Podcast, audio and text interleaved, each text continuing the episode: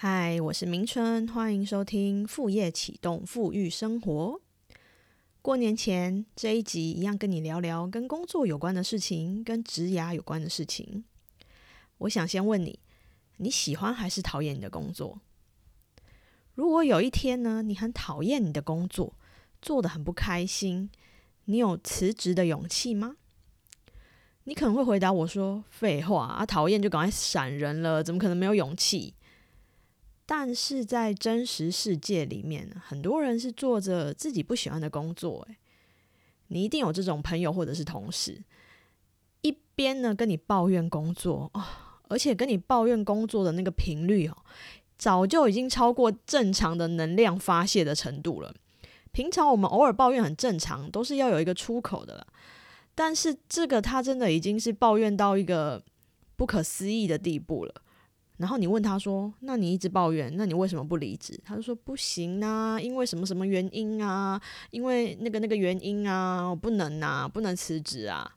那我就觉得说奇怪，他好怪，一边要留下来，一边又一直抱怨。那不辞职的原因可能有很多，有可能是因为懒得找新工作，反正就继续做吧。那有可能是因为害怕自己没有办法在短时间内找到新的工作，害怕改变。不习惯离开原本的舒适圈，等等等。但是我是觉得啊，一直在自己，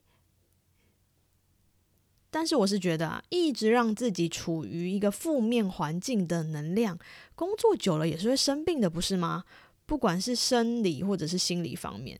人活着就是要让自己开心过啊。尤其工作算是占了一辈子很长的一段时间呢。占据人生大半的时间内，算是一辈子的很重要的大事了。你怎么能不挑一个自己有热情、有兴趣、做得开心的事呢？至少至少最低的限度，赚到钱也要不讨厌嘛。不然赚的钱都拿去看医生了，好像也不太好。那怎么样可以变成一个有工作选择权的人呢？我来分享几个方法。你可以参考一下这些方法，然后去做做看，就不会让你一直困在同一个地方，好像想动都动不了，想换都换换不了。第一个方法呢，当然就是想办法让我们自己拥有越多的技能，你在职场上的选择就越多了。如果说呢，你现在的工作比较是取代性看起来比较高的，譬如说做的是餐饮业，餐饮的外场服务生。柜台或者是行政内勤的这种行业，可能呢，一个刚出社会的新鲜人，嗯，他的薪水可以拿的比你低，然后呢，他可能只要一两个月，他工作就可以上手了。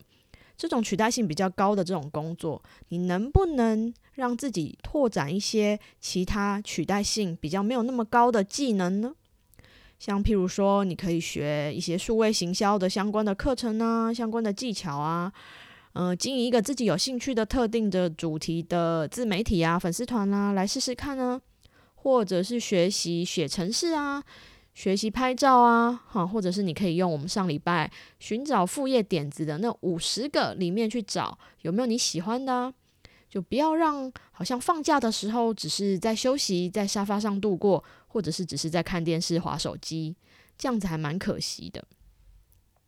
我曾经有遇过一个工程师，然后呢，他喜欢拍照，所以就开始钻研拍照的技巧，然后呢，就帮朋友跟公司的活动拍照当练习，练着练着呢，就变成自己的一种副业了。就有人呢主动来找他拍照，诶，拍到后来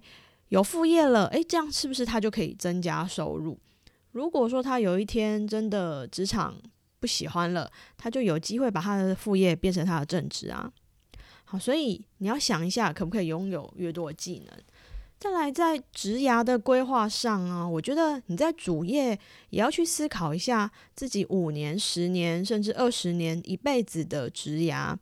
嗯，你不可能一直只做一个基层员工，有没有办法有机会可以往上升迁呢？因为当你往上升迁，你至少做到一个小主管，你被别人取代的几率就会比较低了，因为至少你有扩展了一个其他的技能，呃，像是管理相关的技能。所以我觉得在正职的职场上呢，我们对自己还是要有一些期许，有一些野心，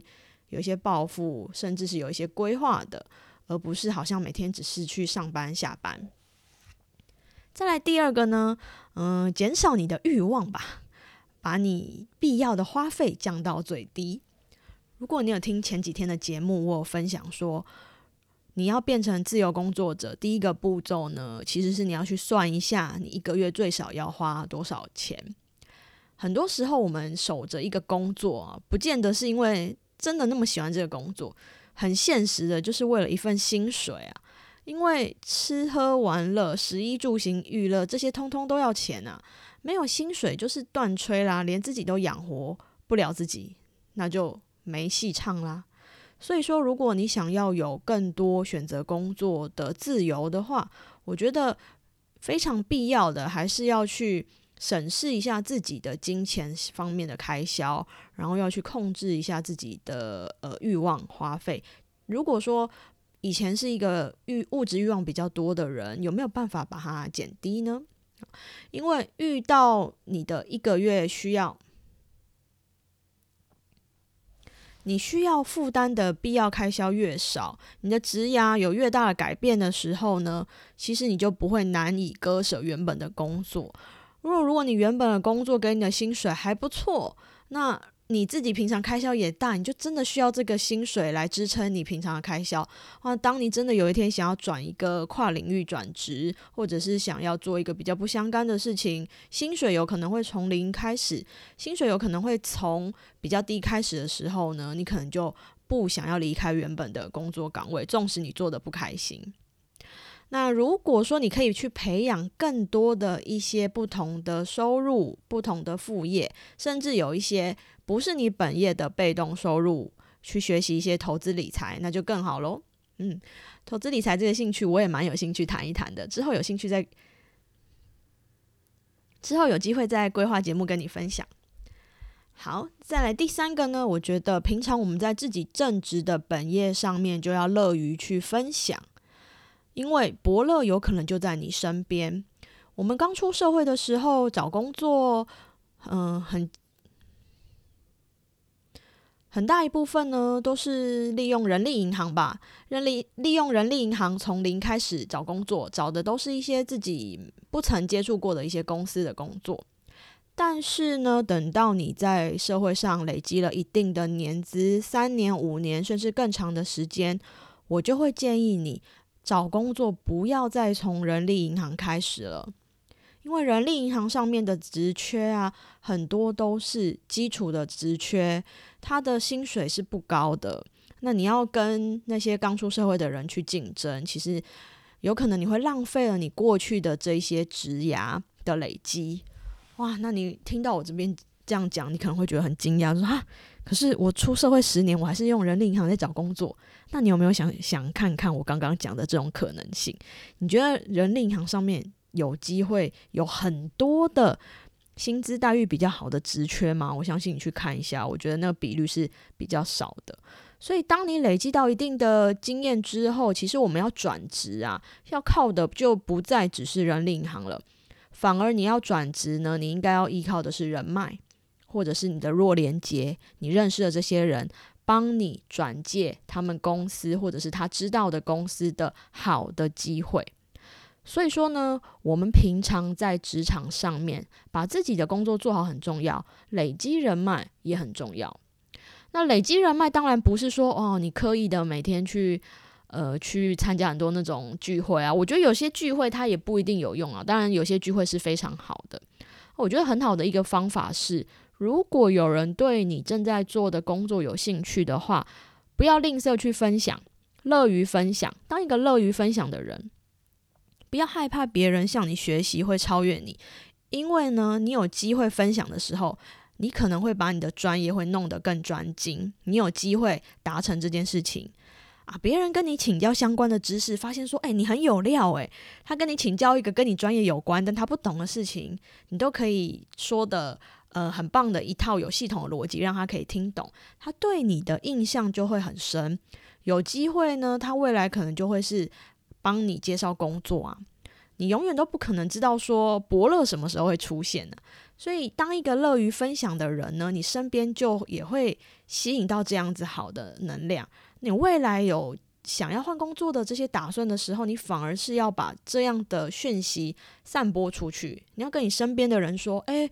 我想要转换工作了，如果有好的机会，请告诉我。”哇，那这样子，我相信得来的机会会比你在人力银行上面盲目的找来得好，而且呢，录取的机会也会比较高。在第四个呢，就是创造我们自己的个人品牌，让自己可以不断的进步。创造个人品牌怎么做呢？你把每天在做的工作去做一个比较深刻的思考啊、反省。可以的话呢，把你这些工作的记录过程都把它记录下来，用文字也可以写成故事或者是心得。或者是发表在你自己的个人的部落格，或者是很简单，如果你没有这些自媒体的话，写在你自己个人的脸书也可以。像是有人呢，把自己当工，有人把自己当空姐的够，